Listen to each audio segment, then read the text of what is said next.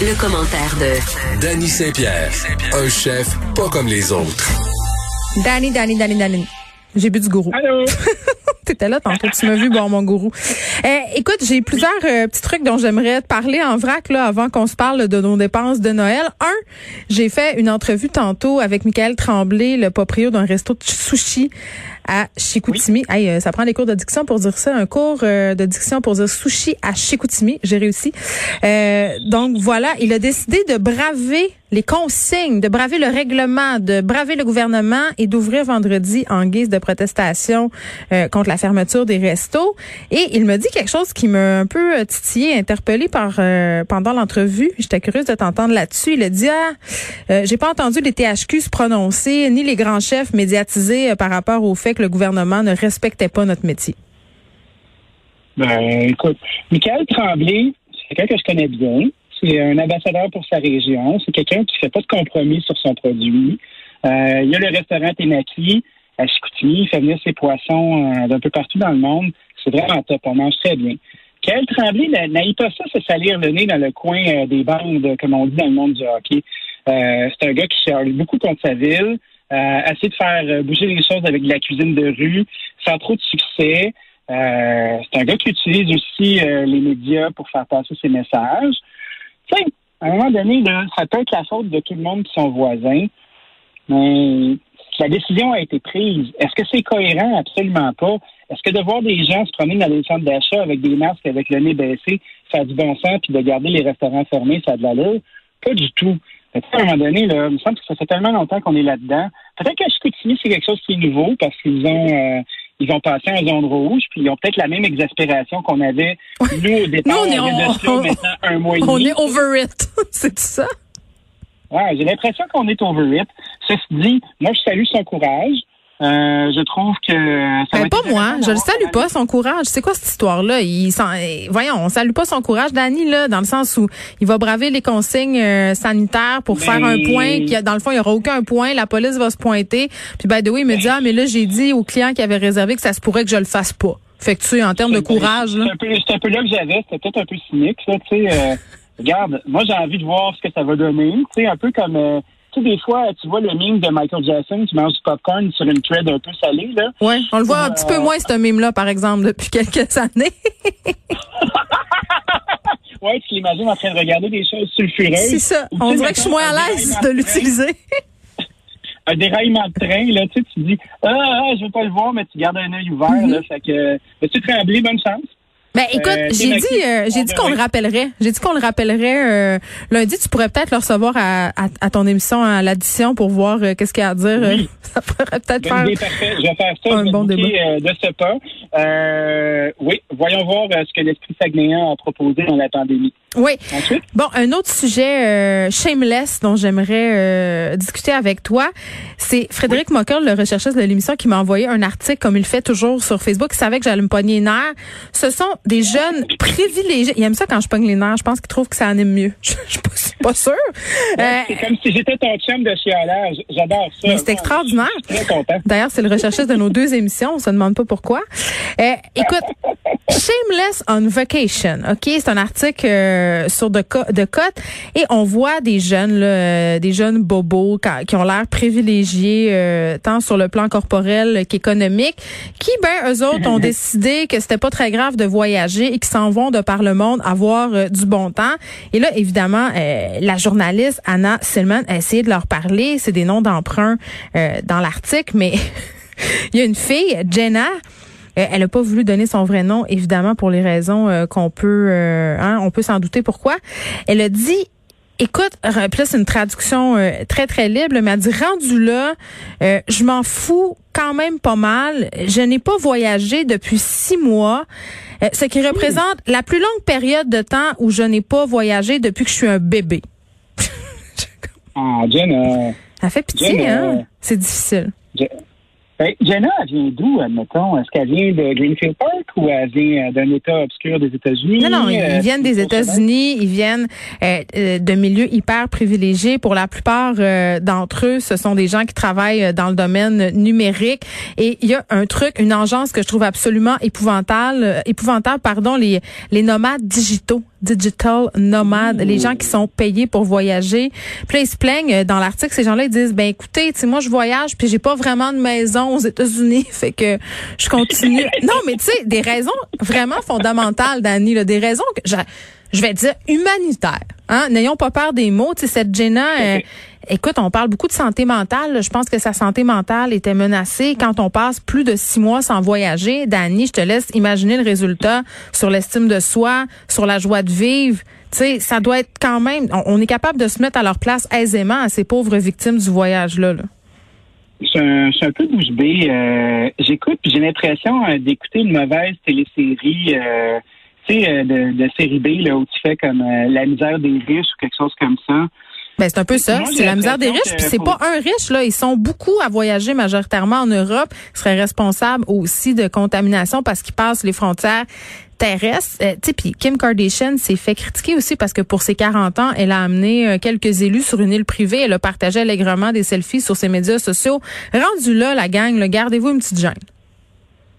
Moi, je pense que si c'était des citoyens canadiens ou des gens qui bénéficient du système de santé universel, on devrait leur faire signer une décharge où ils assumeraient les frais euh, du risque qu'ils encourent. Ah, tu, dis comme Mario Dumont. Mario Dumont a dit ça, les gens qui ne respectent pas les consignes sanitaires, peut-être qu'on devrait penser à les, à les faire défrayer en fait les, coûts de santé si jamais euh, ils tombent malades. Je, pense que la désinvolture euh, qu'on voit, elle a un prix.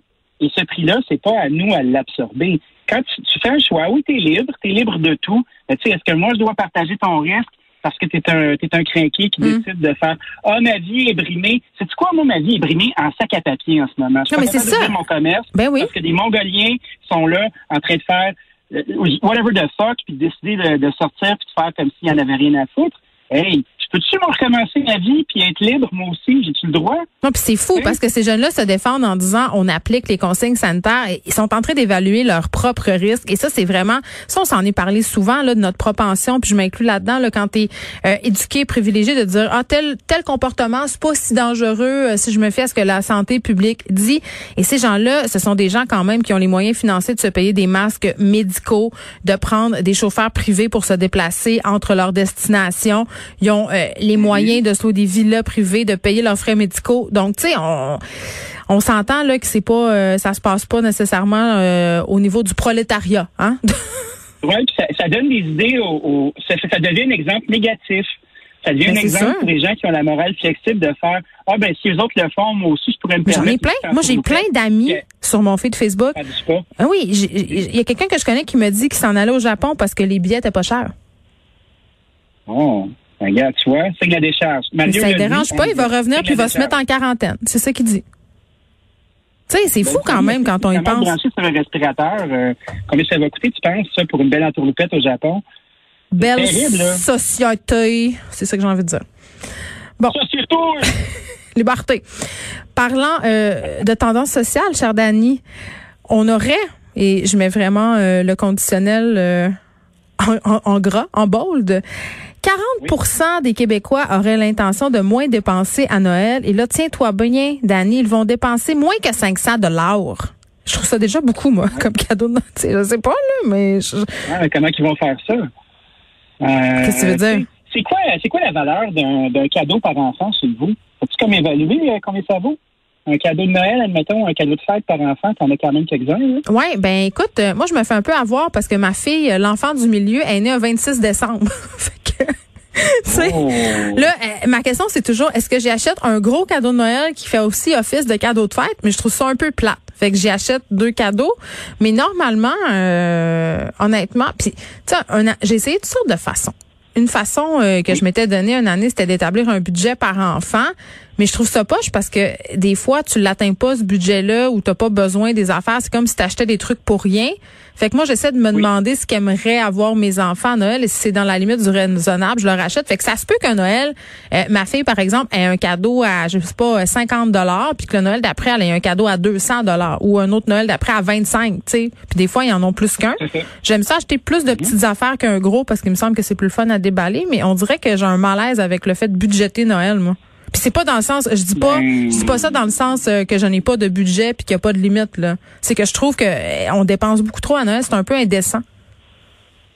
J'aime mieux dépenser en manger, moi. en manger de Noël. Ça nous force à, ça nous force à faire euh, toutes sortes de dépenses à la con. Euh, moi, les cadeaux d'hôtesse, Dani, les cadeaux d'hôtesse. On est-tu bien cette année? Il n'y aura pas des maudits paniers de sambon qui puent? C'est assez. Les échanges de cadeaux avec des cadeaux futiles. le savon coucou de China. le savon coucou de China, c'est l'affaire. Ah, je suis assez carré. Là. Moi, dans le fond, j'ai l'impression que toutes ces espèces de transactions inutiles-là, là, ça m'énerve. Je peux-tu regarder mon 50$ ouais. d'échange de, cadeaux, là, puis de faire de qu'est-ce que je veux avec, là? Tu sais, euh, puis pour mes enfants, euh, moi, je budgète pas nécessairement. Je gagne super bien ma vie, puis ça va, je suis un des chanceux, là. Mais tu sais, j'ai l'impression que 500 dollars pour faire l'ensemble de tes cadeaux là, au complet, il semble que c'est pas beaucoup. Il semble que je sais pas comment les gens font, tu sais. Mais ben, peut-être que la pression de se faire un cadeau, c'est poche. Moi puis mon chum, on se fait pas de cadeau à Noël. On s'en fait pas. Hein. nous, on s'en fait, mais tu sais, on connaît nos valeurs de base. Là. des fois, moi, j'y vais un petit peu plus loin. Euh, on a des thématiques aussi avec mon amoureuse, mais tu sais. Oh, des euh, thématiques. Ouais, moi, j'aime beaucoup acheter des bijoux. Je trouve ça le fun. Je trouve ça le fun d'acheter des, euh, des bijoux intéressants. je trouve que ça dure. Je trouve que ça garde sa valeur c'est agréable. Euh, tu sais, moi, j'aime les montres. Euh, j'obtiens des montres, tu sais. Euh, des montres? Oui, j'aime les montres. Moi, j'ai une maladie de montre. Une maladie de chaussures aussi. C'est documenté dans le show de ton chum, ça, d'ailleurs. Mais, tu sais, dans l'ensemble, j'ai l'impression qu'on n'a pas besoin de ça comme adulte, se faire des cadeaux. Mais moi non plus. Puis, tu sais, acheter pour acheter ses poches. Tu sais, des fois, tu peux, je sais pas, j'ai l'impression qu'on parfois on fait des cadeaux pour se débarrasser. Mais l'idée du bijou, je trouve ça intéressant parce que d'emblée, c'est pas un truc que tu t'achètes par toi-même parce que c'est vraiment un luxe acheter un bijou. Là. On s'entend là dans ta liste des priorités là. Euh, tu dis pas euh, un beau samedi matin, je vais partir m'acheter une boucle d'oreille à 300 pièces. Ça, ça, existe juste pas. En tout cas, dans mon monde à moi, ça existe pas. Euh, donc c'est une belle attention, mais je trouve qu'on se met beaucoup de pression à Noël sur l'achat des cadeaux, d'avoir justement des cadeaux qui ont pas l'air de s'être débarrassés. Là, tu sais, la fameuse carte cadeau, c'est peut-être pas toujours une bonne idée. Puis on fait-tu un petit, euh, fait-tu un petit croche sur les maudits cadeaux de prof? Parce que moi, là, ah, ça, là. C'est quoi ça? Ben, là, cette année, il en mérite peut-être un, par exemple, honnêtement, là. Mais moi, moi j'ai réglé ça depuis longtemps, les cadeaux de prof. Là, moi, j'achète des cartes de la SAQ. Je trouve qu'ils ont besoin de boire, ces gens-là. Puis, euh, tu sais, honnêtement. Hein? bon, euh, ça, j'encourage pas ça, là, mais honnêtement, on va on passe ça au moratoire sur les maudits cadeaux faits maison, les tasses dont tout le monde se sac? Je veux dire, tu sais, sur une classe de 26 élèves, là, penses-tu que Madame Gascon, elle s'en fout pas d'avoir tes brownies maison, ta tasse peinturée lettre, puis tes bulles de bain? Donne-y un bon d'achat pour la SAQ, donne-y un bon d'achat pour ce que tu veux, mais arrête de l'encombrer de cossins. Arrête. Ben, c'est comme si tu penses que la prof, ça l'intéresse vraiment d'avoir ta maudite tasse, tu sais. Que tu, dis dans ta tête, oh, moi, je vais lui faire un cadeau pour qu'elle pense à moi. Mais oui, prof de Manon, elle veut t'oublier, man. Rendu à Noël, ton ah. enfant veut juste plus y penser par le besoin de boire pour oublier. C'est ce que je pense. Ben, c'est ça qu'elle a besoin de boire. Elle a besoin de boire beaucoup, beaucoup, beaucoup. C'est dommage, ça. Moi, je t'encourage.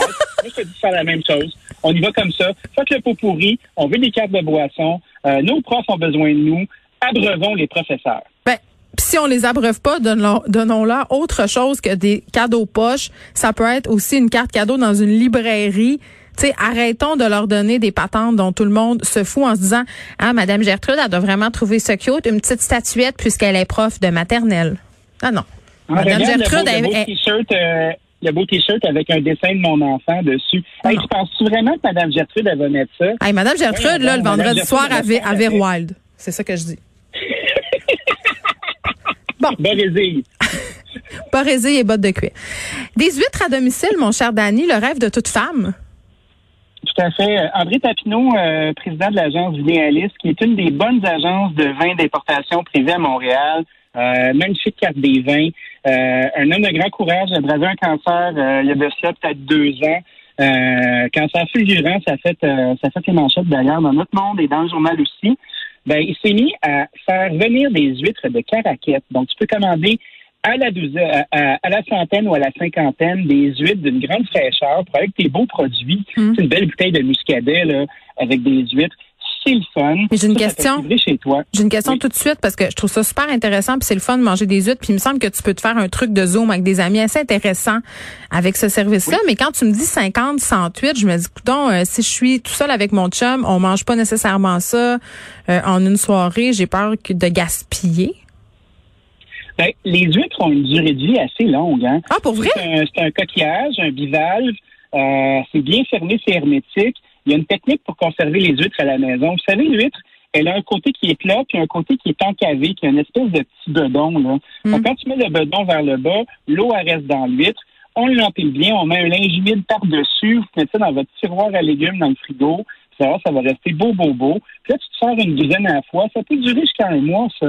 C'est sûr qu'à rendu à un mois, elles vont être sèches un petit peu. Je vous recommande de les sentir avant. Si ça sent, si ça sent la mort, c'est peut-être que c'est mort. Une huître sèche, pas très Une huître qui va avoir son eau, euh, son eau, puis va avoir un beau muscle, un beau muscle bien glaireux. Eh bien, ça va fonctionner. Bon. Formidable. Puis moi, Dani, je vais te demander si c'est facile à ouvrir ces huîtres-là, parce que moi, mon féministe s'arrête là où il faut ouvrir des huîtres. Je dois l'avouer. J'aille ça. C'est aussi, aussi, facile qu'ouvrir un barbecue. Tu vas voir, c'est très, très facile.